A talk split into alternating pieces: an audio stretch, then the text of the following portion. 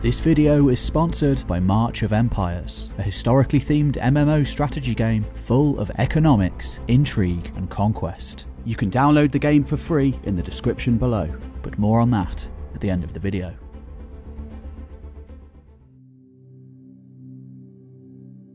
This is Hadrian's Wall, symbol of empire during the late classical age.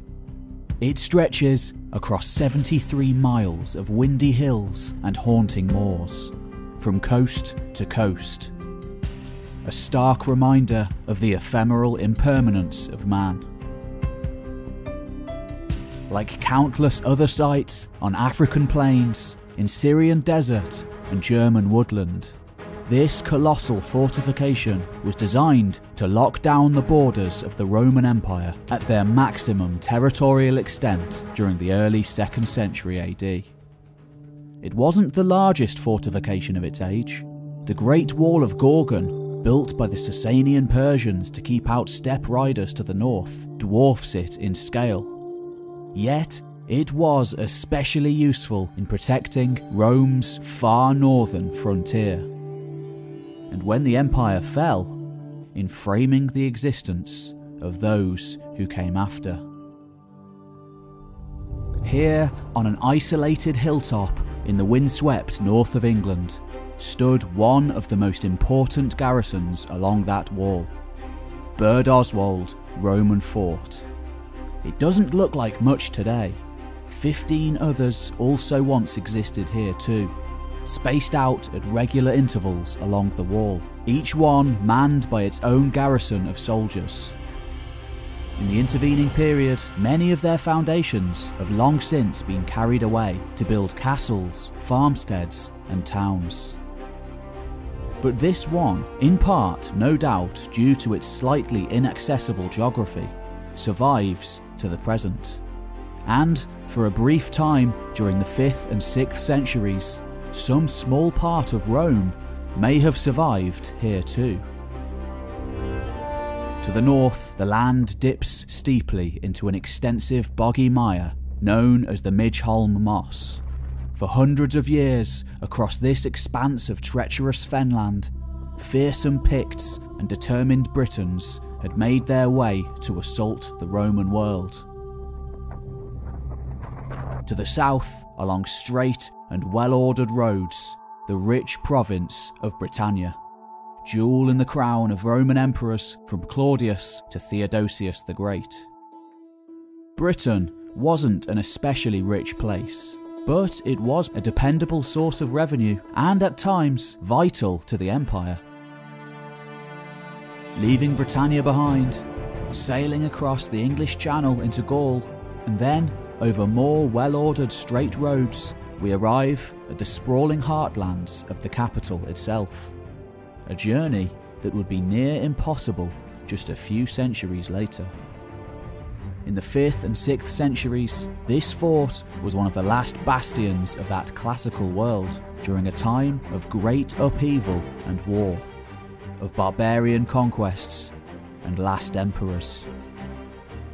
Its garrison once stood as the guardians and watchers of this land, the last official outposts of the Roman world against the more ancient, wilder one beyond.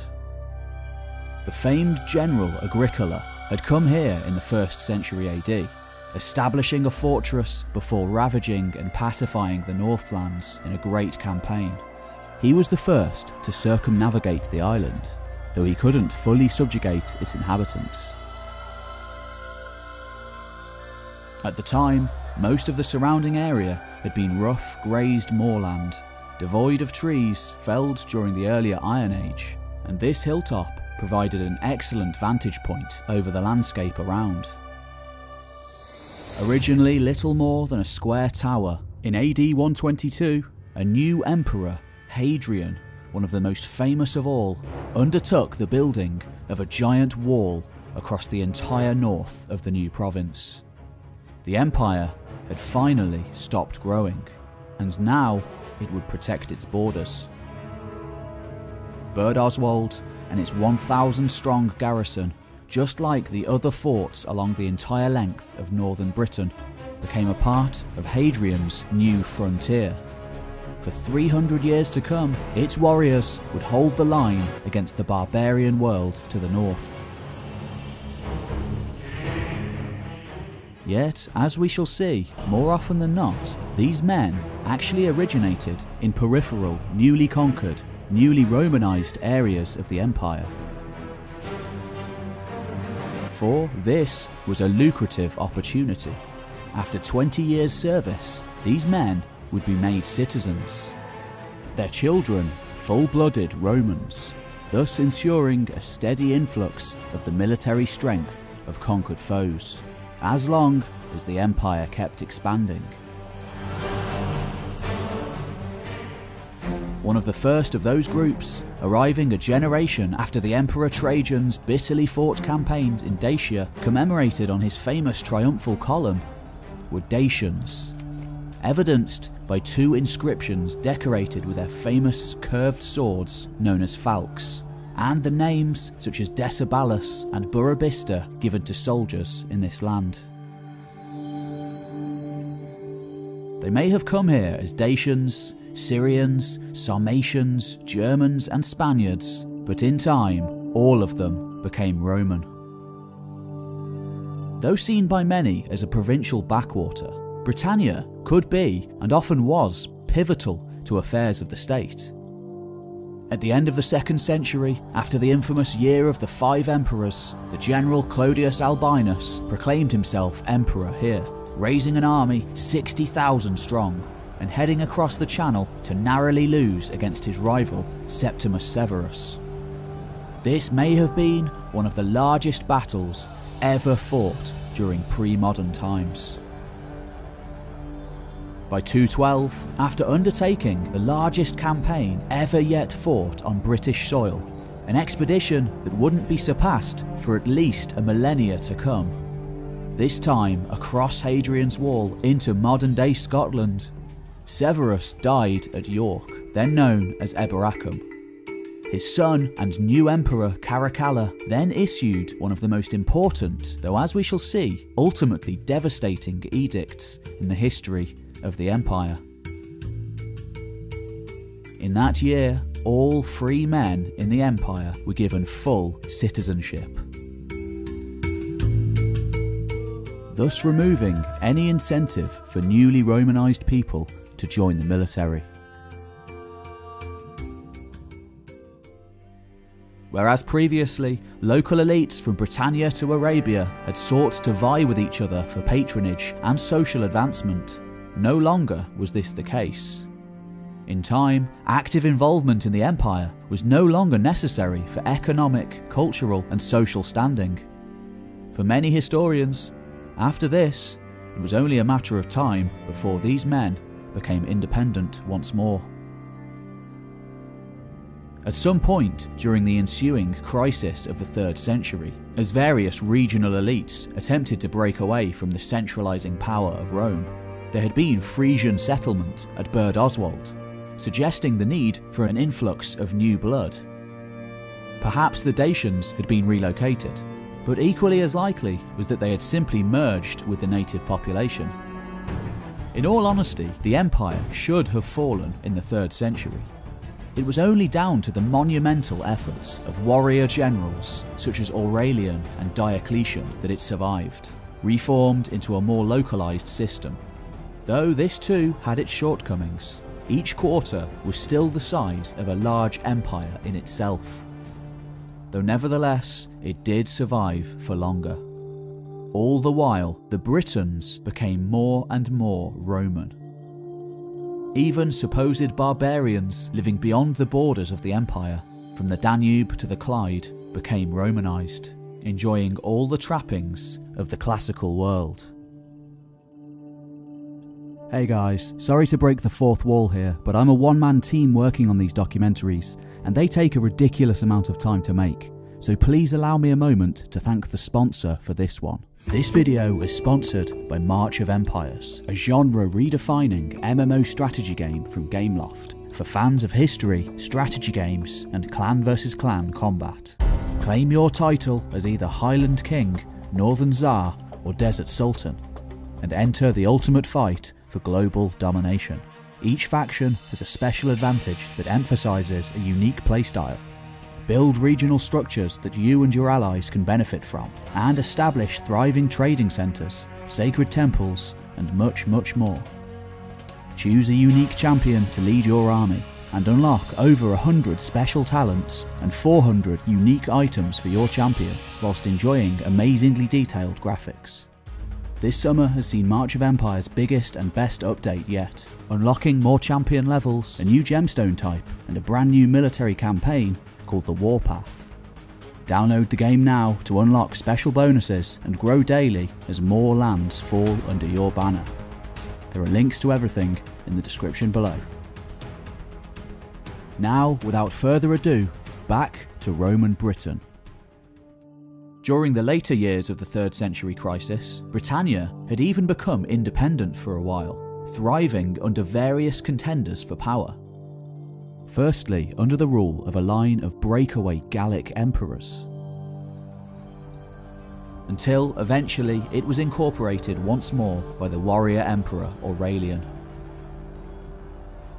Yet, the story doesn't end there. In 286, a Belgic naval officer named Carausius usurped power in Britain, in much the same way his Batavian predecessor Postumus had done in Gaul. Within a couple of years, Carausius ruled the entirety of Roman Britain and parts of northern Gaul under the title Emperor of the North, until in 293 he was overthrown by his own treasurer Allectus, who replaced him as emperor, whilst utilising claims of restoring liberty to rouse up British sentiment. Before finally he was overthrown and Britannia reincorporated into the empire by the Emperor Constantius. In truth, Britannia might have been stronger had it broken away permanently then.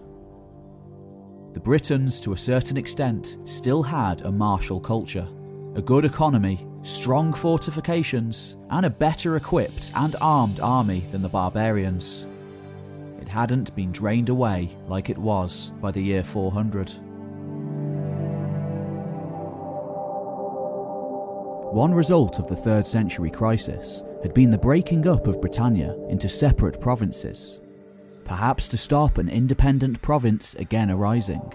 Experts have debated over the exact locations of these provinces for centuries, and it still isn't entirely clear where they were located, perhaps overlapping at times.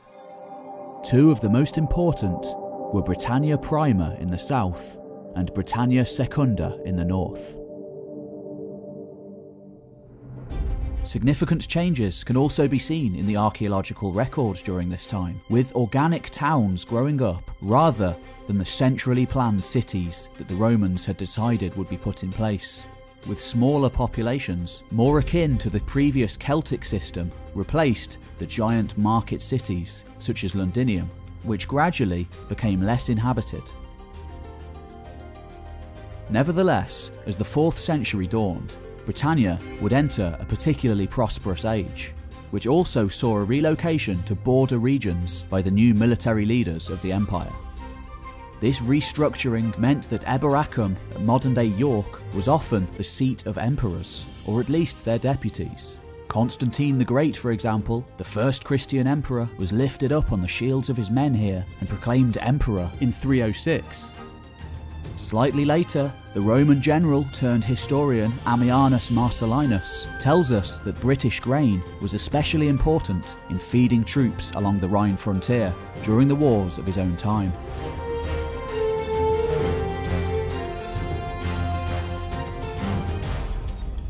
However, we do have other evidence. By the mid 4th century, after centuries of service, the North Granary at Birdoswald collapsed suggesting a somewhat dilapidated garrison, potentially now supplied by the local area rather than a centralised authority operating out of Rome. By the 360s, increasingly worrying written reports begin to come in from the continent of well armed and organised raiders operating on the Rhine and the Danube frontiers. Yet, events even closer to home were beginning to become alarming too. In 368, perhaps mirroring similar campaigns all over the borders of the empire, a vast confederation of Picts, Irishmen, Saxons, and Angles from across the Channel amassed on Britain in an event known as the Great Barbarian Conspiracy. Though they ravaged the province, forts such as at Birdoswald, now manned by hereditary garrisons, the position of soldier, having passed from father to son over successive generations, held out. Finally, Count Theodosius, father of the later famed emperor, arrived and quelled the Great Raid, restoring imperial control to the region. Yet, despite this seemingly dangerous situation, generals in Britannia would still have a huge part to play. Not in combating external threats, but in vying for power with other Romans for control of the imperial throne. In AD 383, a great Spanish general named Magnus Maximus led his armies to the continent from Britannia to launch an ultimately unsuccessful attempt at the imperial throne, aimed against the incompetent Gratian, the young son of a previous emperor. Gratian would soon be dead, handed over for execution by his own alienated men, and Magnus Maximus reigned as Western Emperor for the next four years. In opposition to the ineffective Valentinian still ruling from Rome. Ultimately, however, his successes were to be short lived. And most of those troops who had followed Maximus across the Channel would find themselves up against Theodosius the Great, along with his new hardened Germanic allies and the full might of the Eastern Field Army. In 388, defeated in battle somewhere in modern day Croatia, Magnus was captured and executed a large number of his men would never see their homeland again. Though he would be remembered in legend and myth in the centuries that followed, usually portrayed as a British king fighting for independence rather than a Roman emperor born in Spain. Britannia was becoming ever more isolated and undefended. It would surely only be a matter of time before the northern barbarians tried their luck once more. Nevertheless, Britannia remained loyal, providing troops whenever asked to do so. This era was fraught with chaos and devastation all over the continent. Following Emperor Theodosius' death in 395, despite the best efforts of the Generalissimo Stilicho the situation only became worse, leading to the sack of the great city of Rome itself 15 years later, and the installment of a long line of weak and incompetent emperors in both East and West. In 407, another contender for the throne, a British general named Constantine, named for the famous emperor of the previous century in order to inspire his men, had done the same as Magnus Maximus, stripping the province of much of its military muscle in order to march on the capital to relieve it of its weak emperor. Yet these men were a far cry from the well drilled armies of previous generations. After some initial successes, Constantine was crushed. His men never returned to Britain. By now, many military garrisons in the province seem to have become hereditary. They lived with their families and held static positions. Meanwhile, events on the continent were about to go from bad to worse. In the year 406, a huge confederation of Germanic and Alan tribes crossed over the Rhine after it froze over in a particularly harsh winter. Rome would never hold the whole of Gaul again.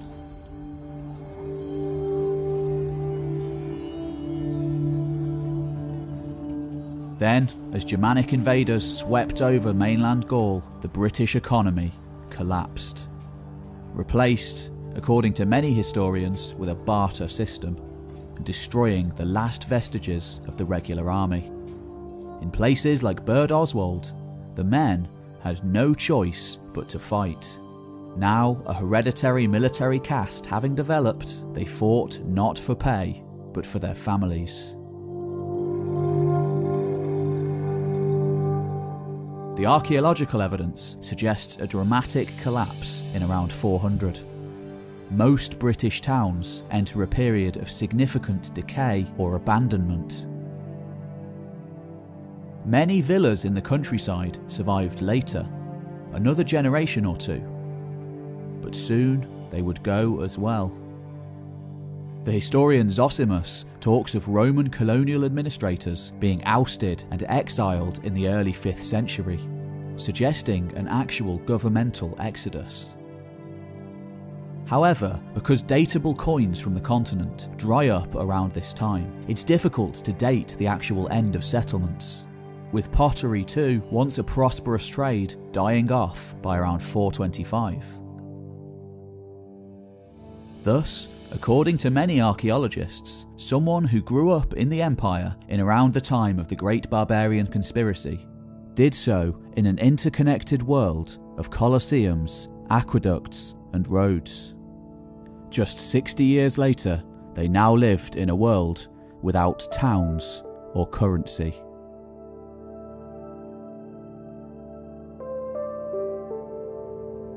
Though, of course, it isn't as simple as that. There are many conflicting theories about the real extent of continuation from the Roman world.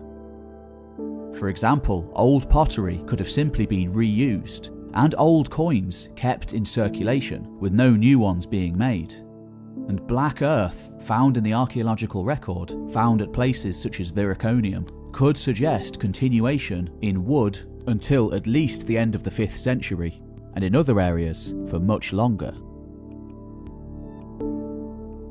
Historian Roger White suggests that Britannia Prima, the westernmost of the reconstituted Roman provinces in Britain, survived, although it still remains difficult to establish exactly where these provinces were. For Roger White, life here for the average person was no different than that in Italy or Africa. During this period, certain places in Britain seem to have been a land in between trapped between the classical and the medieval, the old world and the new. By the 5th century, a gold earring and a glass ring found near the remains of hearths at Birdoswald suggest a high status settlement. Two large central halls, surrounded by smaller buildings for retainers, seem to have been built by this time, reminiscent of Hrothgar's Hall from Beowulf. There is no break in occupation here, meaning this community evolved from the Roman garrison. Some form of continuation probably happened at other forts too, such as Vindolanda and Housesteads. Just as it did in most cities for a time. After all, where else would people go? The more Romanised regions of the southeast seem to have suffered the most. Whereas in Wales and beyond the wall, long since having been self governed by auxiliaries, their native chiefs allied to the Roman cause, the collapse perhaps wasn't as severe. When the empire fell, many of these fortifications survived, though the wall itself fell into ruins. Perhaps these gates at Birdoswald saw the warriors of a Romano British elite still clinging on to some form of Romanitas, riding through to the Great Hall beyond. But other fortifications were made too. Ancient hilltop citadels all over Britain, once held by their ancient ancestors before the time of the Romans, were refortified and reoccupied after centuries of absence all over the land. From the far north Antonine Wall to the very south at Cadbury Castle. Though this is one of the periods in history with the least amount of recorded information, the legends of King Arthur and Merlin may have begun during this time. Though it's important to note that he himself is only mentioned for the first time by Welsh bishop Nennius in the 9th century. You can listen to Nennius's account of King Arthur over on our second channel, Voices of the Past, and don't forget to subscribe for more historical content. A number of historians and archaeologists portray this era as a failed state. Some, such as Stuart Laycock, go even further, arguing that the province was never fully Romanised in the first place, regional rivalries remaining strong. If he existed, living in a post Roman twilight of warring factions and regional chiefs. Arthur, or the many warlords who inspired his legend, might have been just as likely to fight other Romano British warlords rather than Saxon invaders. With some archaeologists going so far to suggest in some areas polities being no larger than their own surrounding valley, and kings barely existing in any more than name, and any sense of shared identity, be it Roman or British, being little more than skin deep. Such was the level of societal collapse that they read from the evidence. However, in other areas of the province, there is substantial evidence of a great remilitarization of society. Money was being spent on other things besides luxury. In truth, British elites had never been forced to become Roman they'd Romanized themselves by choice, much like American culture today. And when the empire fell, they chose to de Romanize themselves.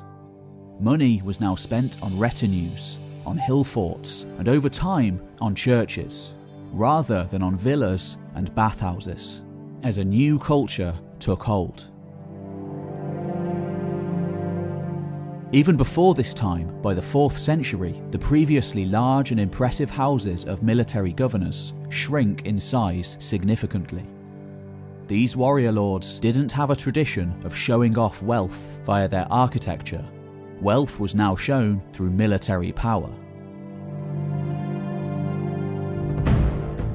Though it's now been returned to its original state, South Cadbury Hill Fort was excavated by the great archaeologist Leslie Alcock in the 1960s.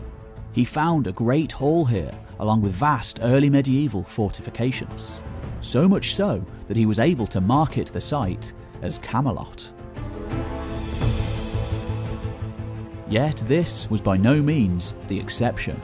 Hill forts occupied before the Romans became occupied again afterwards all over the country. From Maiden Castle to Dinas Powys to Garn Boduan. And if King Arthur did exist, this was the world he was born into a warrior culture far removed from the luxuries of the second and third centuries. No doubt there were warlords like Arthur who fought it out during this mysterious time. But would this Arthur like figure have been a member of the old Roman world at somewhere like Birdoswald? Or would he be refortifying an old citadel of his ancestors from hundreds of years before?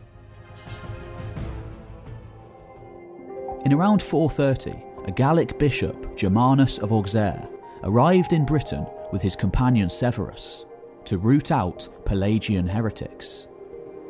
According to them, the southern half of the island was ruled by one man, Gildas, probably writing somewhere around a century later, also refers to this tyrant. Much later, Nennius and Bede call him Vortigern.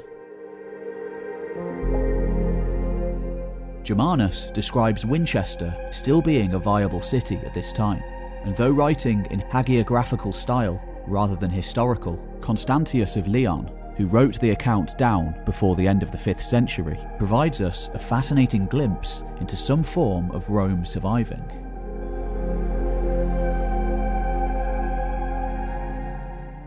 When Germanus apparently returns to pay a second visit, though this is disputed by some historians, the province faced significant pressure from the north, and from the east, from fearsome Picts and pagan Saxons. Perhaps ex mercenaries who couldn't be paid. There had probably been Germanic auxiliaries in the province for centuries by this point, as evidenced by the Saxon shore forts and the position Duke of the Saxon Shore. In the 5th century, when Germanic mercenaries were called in, in later centuries said to have been led by the legendary Jutish warriors Hengist and Horsa to fight against other invaders. The fate of the province was essentially sealed. The rest of the century is then marked by a gradual erosion away of British power and a new Germanic culture. Particularly in the east of the island, where several kingdoms were formed. Though this isn't the case in the west. In the 3rd century, the largely self governed Britannia Prima had proved remarkably resilient, and many might have assumed that life would simply go on here. It did in many areas. Viriconium shows little change in the initial post Roman period, and direct links to the continent continued via the western seaways even after the collapse of Rome itself in 476. Roman baths continued to be used until just after the year 500, and in some places, particularly villas in the countryside, for much longer. Surviving cities were common in the north too, with Chester, Lincoln, and York showing some signs of continuation. The city of Carlisle, originally a fortress on the eastern edge of Hadrian's Wall, is a good candidate for Roman Britain's last city, surviving well into the 7th century. Having been made into a civitas in the 3rd century, perhaps by Caracalla, Carlisle had its own city council and was thus, to a certain extent, self sufficient. Historians such as Ken Dark have gone even so far as to suggest that Britannia Secunda survived as a hereditary monarchy, ruled over by Coel Hen in the early 400s, a figure mentioned in many later Welsh poems, the top of numerous royal pedigrees in the north of Britain, and is thought to have been the last Dux Britanniarum, Duke of Roman York. In the 1970s, independent scholar John Morris presented a fascinating, yet somewhat fanciful idea of an independent Britannia surviving complete with a full acceptance of Arthur as a long lost historical king, who oversaw a brief golden age. This is an extremely entertaining idea and was incredibly popular at the time, though it received huge amounts of scholarly criticism, in places bordering on the fantastical territory of the much earlier Arthurian legends by Geoffrey of Monmouth. We have evidence of many native warlords during this time, some of whom may have inspired the Arthur legend. No doubt, many fought against Germanic newcomers. But in all likelihood, they were probably just as likely to have fought neighbouring British warlords, and in time themselves developed a more Germanic influenced warrior culture, hinted at by the Great Hall built at Birdoswald. One famous warrior who arose during this time is Ambrosius Aurelianus, recorded by Gildas in the 6th century. After winning several battles against the Saxons, some traditions recording him overthrowing the tyrant Vortigern, no further victories against the Britons are recorded until after 473, leading many historians to suggest that some level of equilibrium had been reached by Ambrosius with the Britons still controlling vast swathes of the west of the island. It would be decades yet before Germanic warriors are recorded in the written record once more, in the form of Aelle of the South Saxons and Cerdic of the West Saxons, each the semi legendary progenitor of a royal house.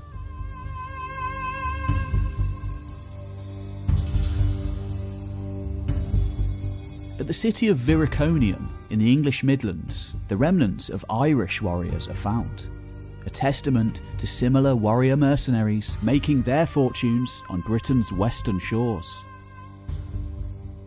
many Irish place names along the western coasts, and inscriptions written in Ogham suggest widespread settlement at this time.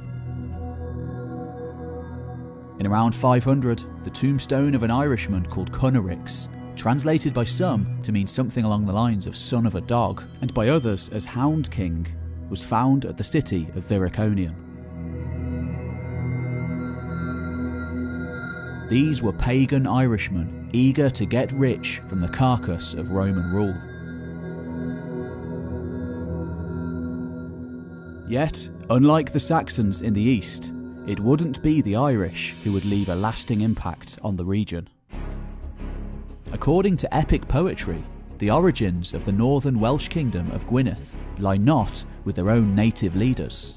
They projected themselves as having originated near modern day Edinburgh then the capital of Din Eidyn, with the men of Gododdin, one of the kingdoms of the Old North. According to the Gwynedd Foundation legend, a British warrior lord came down from north of Hadrian's Wall to drive out the Irish, along with his eight sons and grandson. His name was Cunedda. He is sometimes portrayed as being descended from a sub Roman official of the north, hinted at by his ancestor, Padarn Beisrudd, meaning of the red robe, which may reflect the Latin paternus.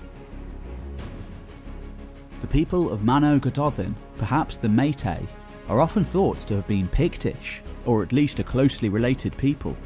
Never having been ruled by Rome, they remained strong, perhaps explaining how a group of them under Cunedda usurped control of Gwynedd.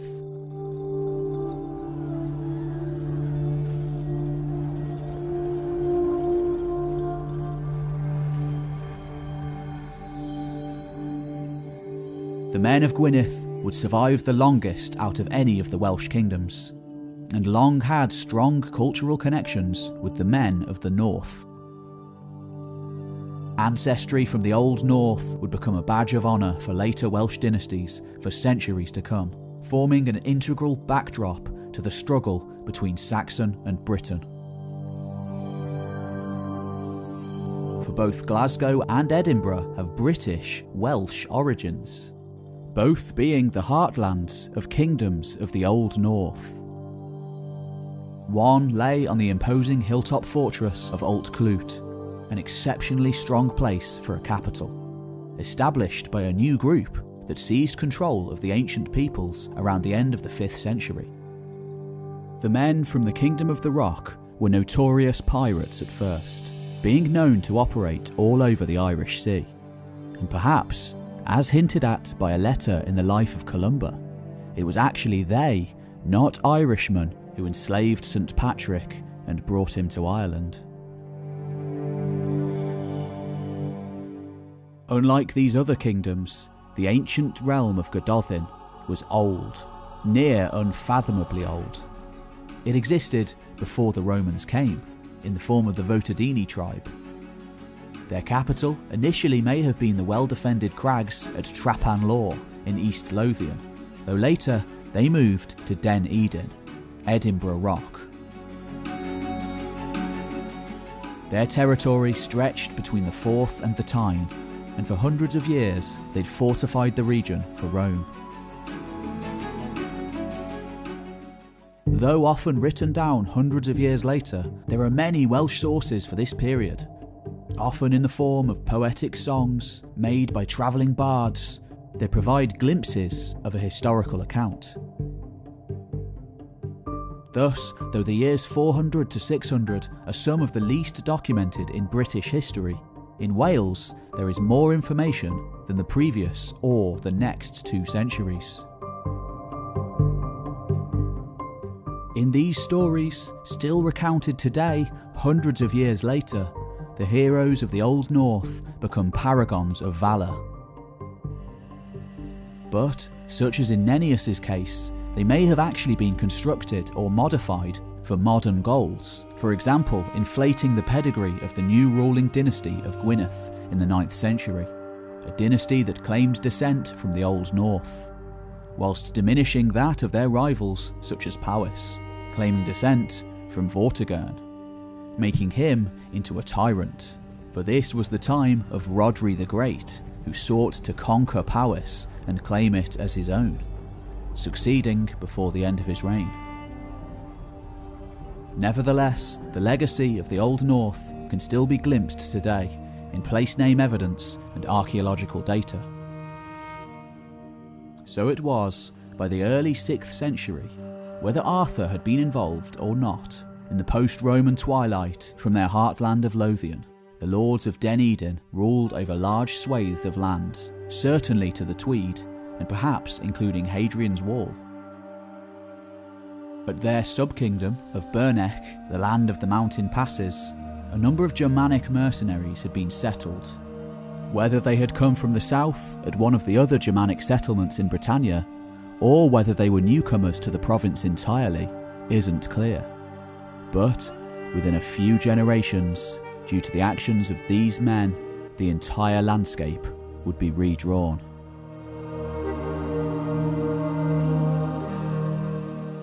But of course, the Old North wouldn't go down without a fight.